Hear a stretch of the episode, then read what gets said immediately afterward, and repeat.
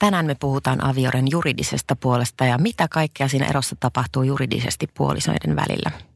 Sinustahan saattaa tuntua siltä, että asioista ei voi sopia, koska eksäsi on hullu ja siten mielestäsi ehkä oikeustoimikelvoton. Vaikka yleisesti puhutaan tällaisesta mun hullusta eksästä tai mun miehen hullusta eksästä ehkä vielä enemmän, niin tiedoksi, että ehkä noin 99 prosentissa tapauksista niin se eksä ei olekaan hullu ja siten sinunkaan eksäsi ei ole varmastikaan hullu. Avioerovan saa hänet käyttäytymään hullun lailla. Asioista tappeleminen oikeudessa ei kuitenkaan kannata, vaan kuluttaa kaikkien osapuolten voimavaroja. Yrittäkää please sopia asioista.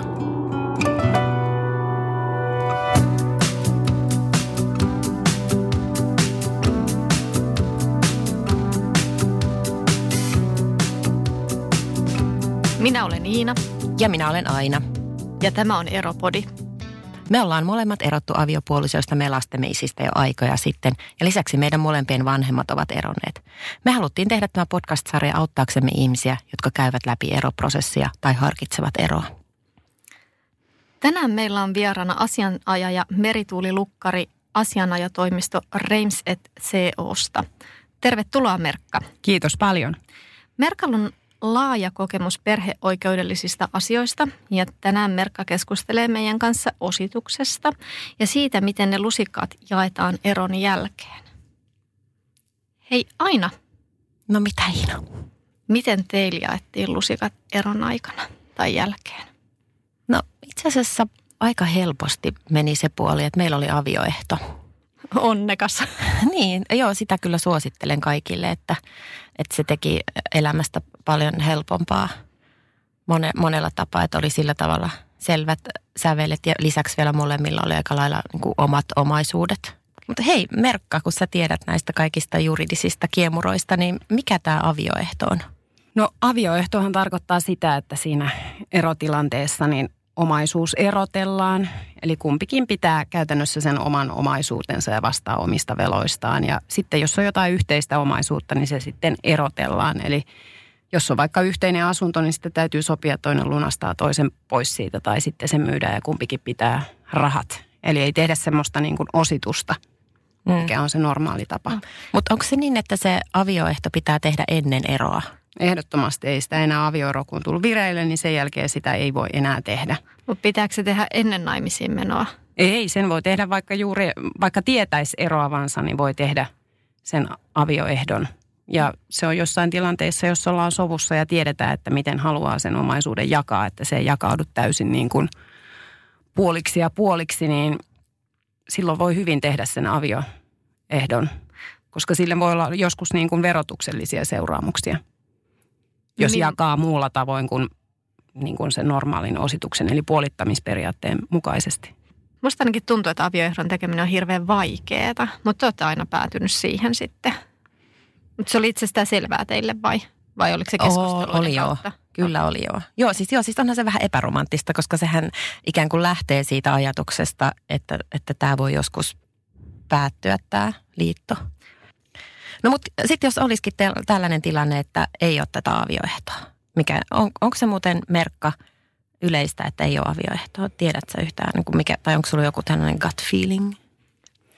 No tietysti asianajapuoleen käytyy yleensä niin kuin henkilöt, joilla on jotain riitaisuuksia, että hyvin vaikea niin kuin arvioida sitä, että – riitaa voi tietysti olla, että onko niin kuin, on avioehto tai ei ole avioehto. Että joskushan avioehtokin voi olla epäoikeudenmukainen ja sitä voidaan joutua sovittelemaan. Ja avioehtoja voi olla tosi monenlaisia. Että jos haluaa tehdä jonkun niin kuin muunlaisen kuin tällaisen täysin poissulkeva avioehdon, niin silloin kyllä kannattaa kääntyä juristin puoleen. Mutta siis normaalistihan se ositus tehdään niin, että kummankin niin kuin nettovarat lasketaan yhteen ja jaetaan puoliksi, jolloin saadaan siitä ne avioosat ja sitten – sitten se kumpi omistaa enemmän, niin joutuu omistaa maksamaan, että kumpikin lähtee niin kuin yhtä varakkaina tai yhtä köyhinä siitä liitosta. No mulla ei ollut avioehtoa, minkä nyt varmaan arvasikin niin, tuossa. Iinalla, niin, Iinalla ei ollut avioehtoa. Miksi ei ollut muuten?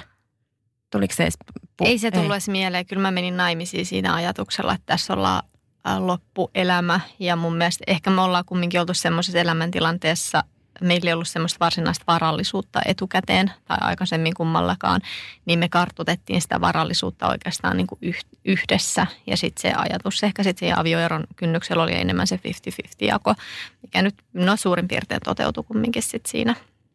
Mä lähdin kumminkin avioliittoon siinä ajatuksessa, että tässä ollaan sitten hautaan asti. Hassujahan minä luulin. Miten sitten se yhteinen asunto, että jos asutaan yhteisessä asunnossa, niin onko sekin sellainen asia, että josta päätetään siinä osituksessa? Että jos, jos haluaisi, jos, jo, jos olisi vaikka sellainen tilanne, että molemmat haluaisi jäädä asumaan siihen yhteiseen asuntoon? No jos on kyse vaan siitä asumisesta eikä siitä, että kumpi sen asunnon lopulta saa, niin, niin siitä pitää sopia. Tai jos siitä ei pysty sopimaan, niin silloin täytyy käräjäoikeudessa hakea tällaista yhteiselämän päättämistä. Ja käräjäoikeus sitten katsoo, että kumpi on enemmän sen asunnon tarpeessa. Mutta aika harvinaisia prosesseja tällaiset on, että omalla kohdalla on ehkä joku kolme kertaa sattunut eteen ja kuitenkin niin kuin vuodesta 1999 jo näitä hoitanut. Miten vaikuttaako siihen asunnon tarpeeseen, esimerkiksi lapset tai joku semmoinen, että kumpi jää lähivanhemmaksi tai jotain tämmöistä? Mit, mitkä tekijät siihen vaikuttaa, että jos oltaisiin näin riitaisesti, että kumpikin taistelee siitä samasta asunnosta? No useinhan siinä vaiheessa ei ole vielä päätetty niistä lasten asioista, että se tilanne on niin kuin auki, mutta että siellä ne on tämmöisiä tilanteita, toisen, toinen, toisella on vaikka lähestymiskielto tai, tai toinen on väkivaltainen tai alkoholisti tai tällainen, että ei vaan kerta kaikkiaan niin kuin mm. Pystytä, pystytä siellä saman katoalla olemaan. Joo.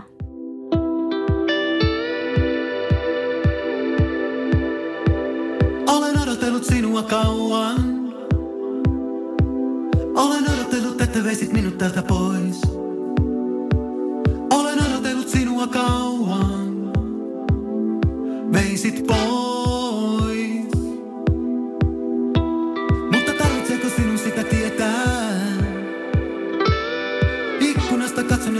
Siellä ois. Olen odotellut sinua kauan. Veisit pois.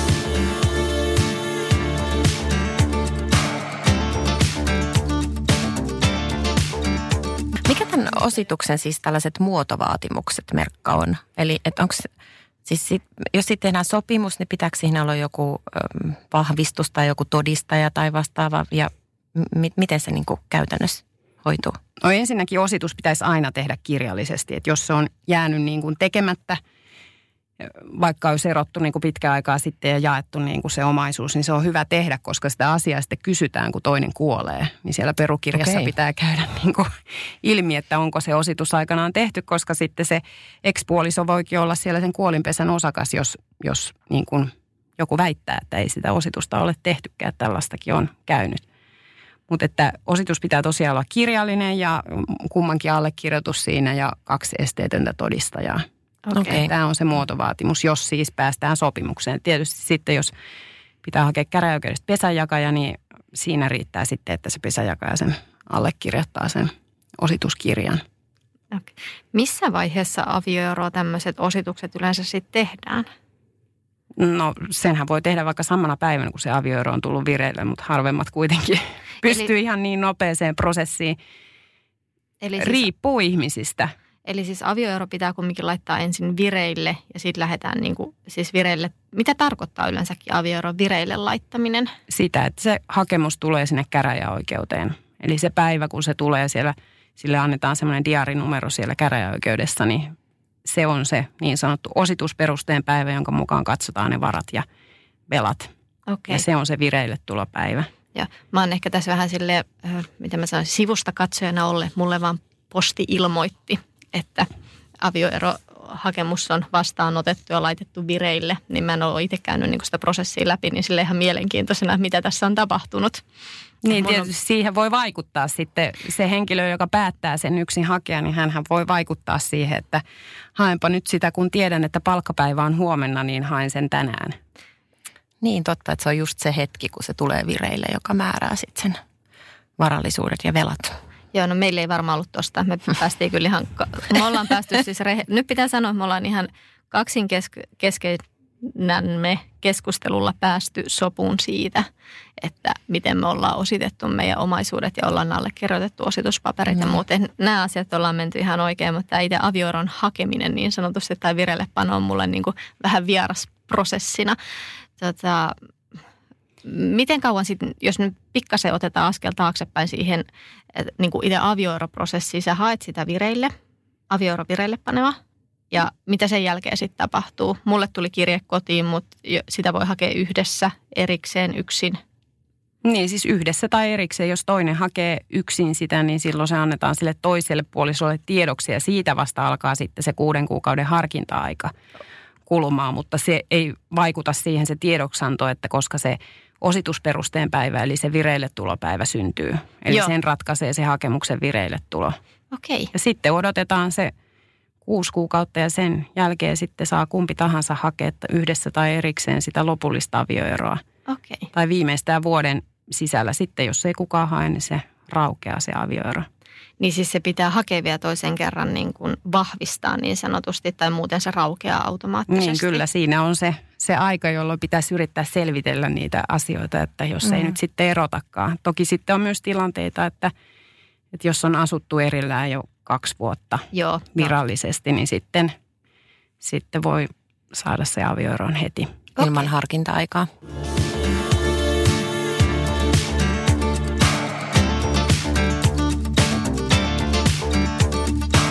Jäi taakseni taivu eruoto? Pakoni on jouheva takanani siimaa. Taannunko vain, onko päässä jo vuoto? Kääntyykö laiva joku nostiko kannelle saaliin?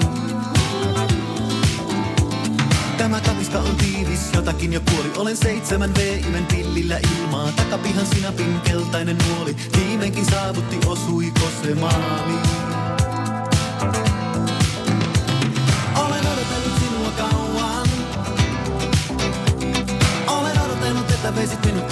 Pois. Olen odotellut sinua kauan. Veisit pois.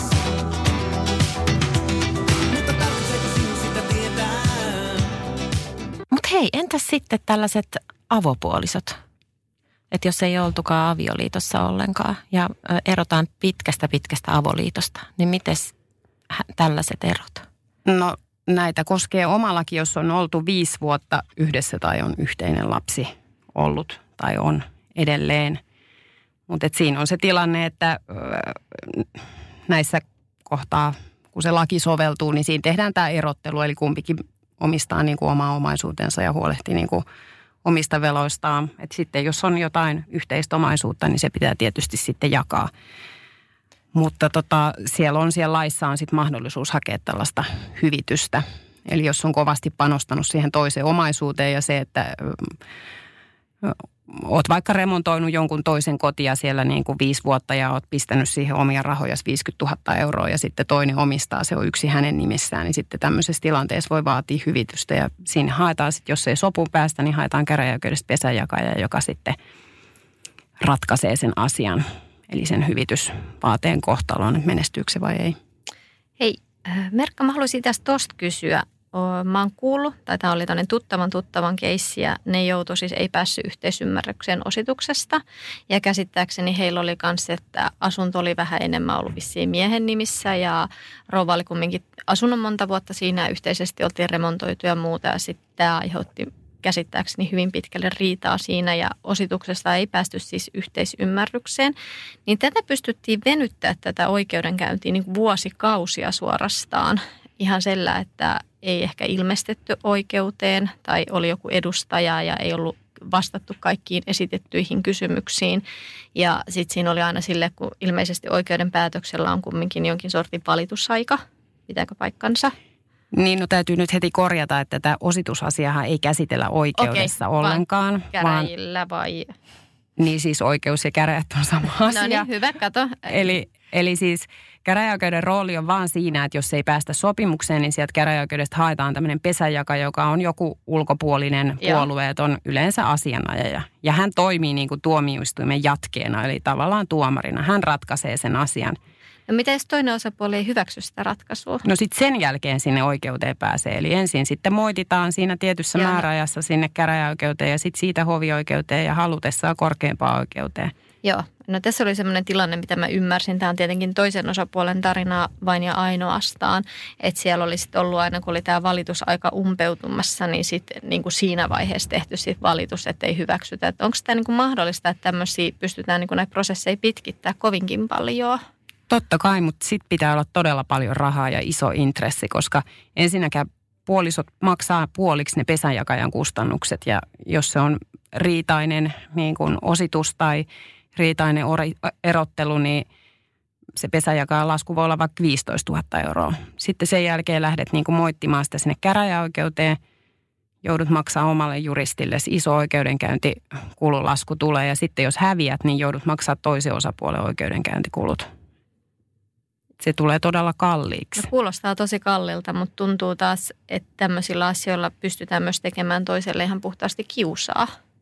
No näinhän se joskus on, että joku sanoo, että, että tämä on nyt niin periaatteellinen kysymys ja että tämä on minulle kallis harrastus. Okei, okay.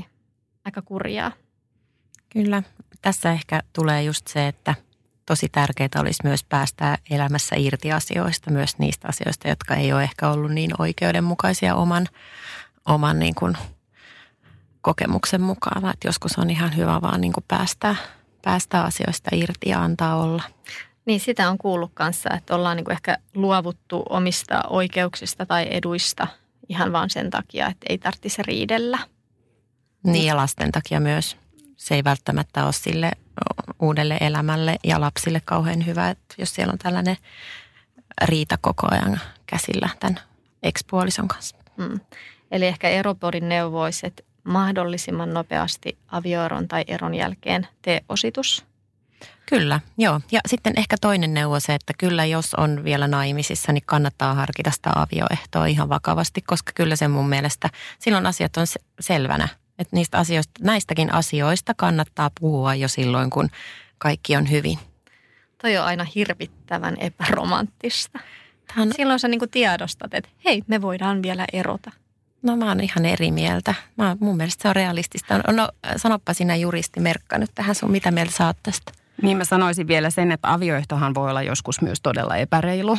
Mm. Että jos mietitään niin kuin tilannetta, että mennään naimisiin ja tehdään täysin poissulkeva avioehto ja sitten yleensä se on äiti, joka siellä kotona on ja sitten jos tulee mm. monta lapsia, lasta, niin hän on sitten siellä, hoitelee niitä lapsia niin kuin – vuosikausia ja mies on sitten töissä ja painaa kovaa, kovaa duunia ja ansaitsee paljon ja sitten tuleekin ero. Niin siinä on niin kuin tällä kotona olleella puolisolla, niin ei ole eläkettä kertynyt sinä aikana, ei ole kertynyt mitään omaisuutta ja mm. hän jää niin kuin tyhjän päälle, ei ole työkokemustakaan. Että tämmöisissä tilanteissa, jos on täysin poissulkeva avioehto, niin tietysti voisitte hakea sitä osituksen niin kuin, tai sitä avioehdon sovittelua, mutta... Se on kallista ja hankalaa? No se on kallista, sen taas pesäjakaja ratkaisee. Mutta että se täytyy niin kuin miettiä aina, että mikä siihen omaan tilanteeseen sitten on sopiva avioehto. Että voi tehdä mm. erilaisia avioehtoja, vaikka että suljetaan ulkopuolelle perinnöt ja lahjat ja testamentit, mutta että se mitä sitten siinä yhteiselon aikana niin kuin ansaitaan, että se sitten jaettaisiin puoliksi. Niin. Se on usein, niin kuin tuntuu, jos lapsia hankitaan, niin vähän reilummalta ja. vaihtoehdolta. Niin kyllähän se nyt niin kuin silleen ajatuksena, että jos mennään naimisiin, tehdään välittömästi tai ennen naimisiin menoa jo avioehto ja sitten sinne ehtii kuluu vaikka 20 vuotta val- välissä, niin se taloudellinen tilanne muut, saattaa muuttua aika paljonkin siinä matkan varrella. Ja silloin tietysti, jos toisella on merkittävä määrä omaisuutta siinä vaiheessa, kun mennään naimisiin, niin silloinhan se on ihan luonnollista, että se voidaan sulkea niin ulkopuolelle, koska toisille ei ole mitään osaa ja arpaa siihen. Mm. Kyllä te juristit olette aika kylmiä ihmisiä. No niin, kun täällä... Realistisia, realistisia. Täällä aina sanon, niin se tekee asiat helpommaksi. Niin se tekee. Niin, eli, mutta korjataan meidän neuvoa. Sopikaa asioista ja reilusti. Että, ja puhukaa asioista reilusti jo silloin, kun asiat on hyvin. Niin sitten ei tule näitä jälkikäteen näitä ikäviä ylläreitä. Tämä oli Eropodi. Kiitoksia. Kiitos, Kiitos. Perkka.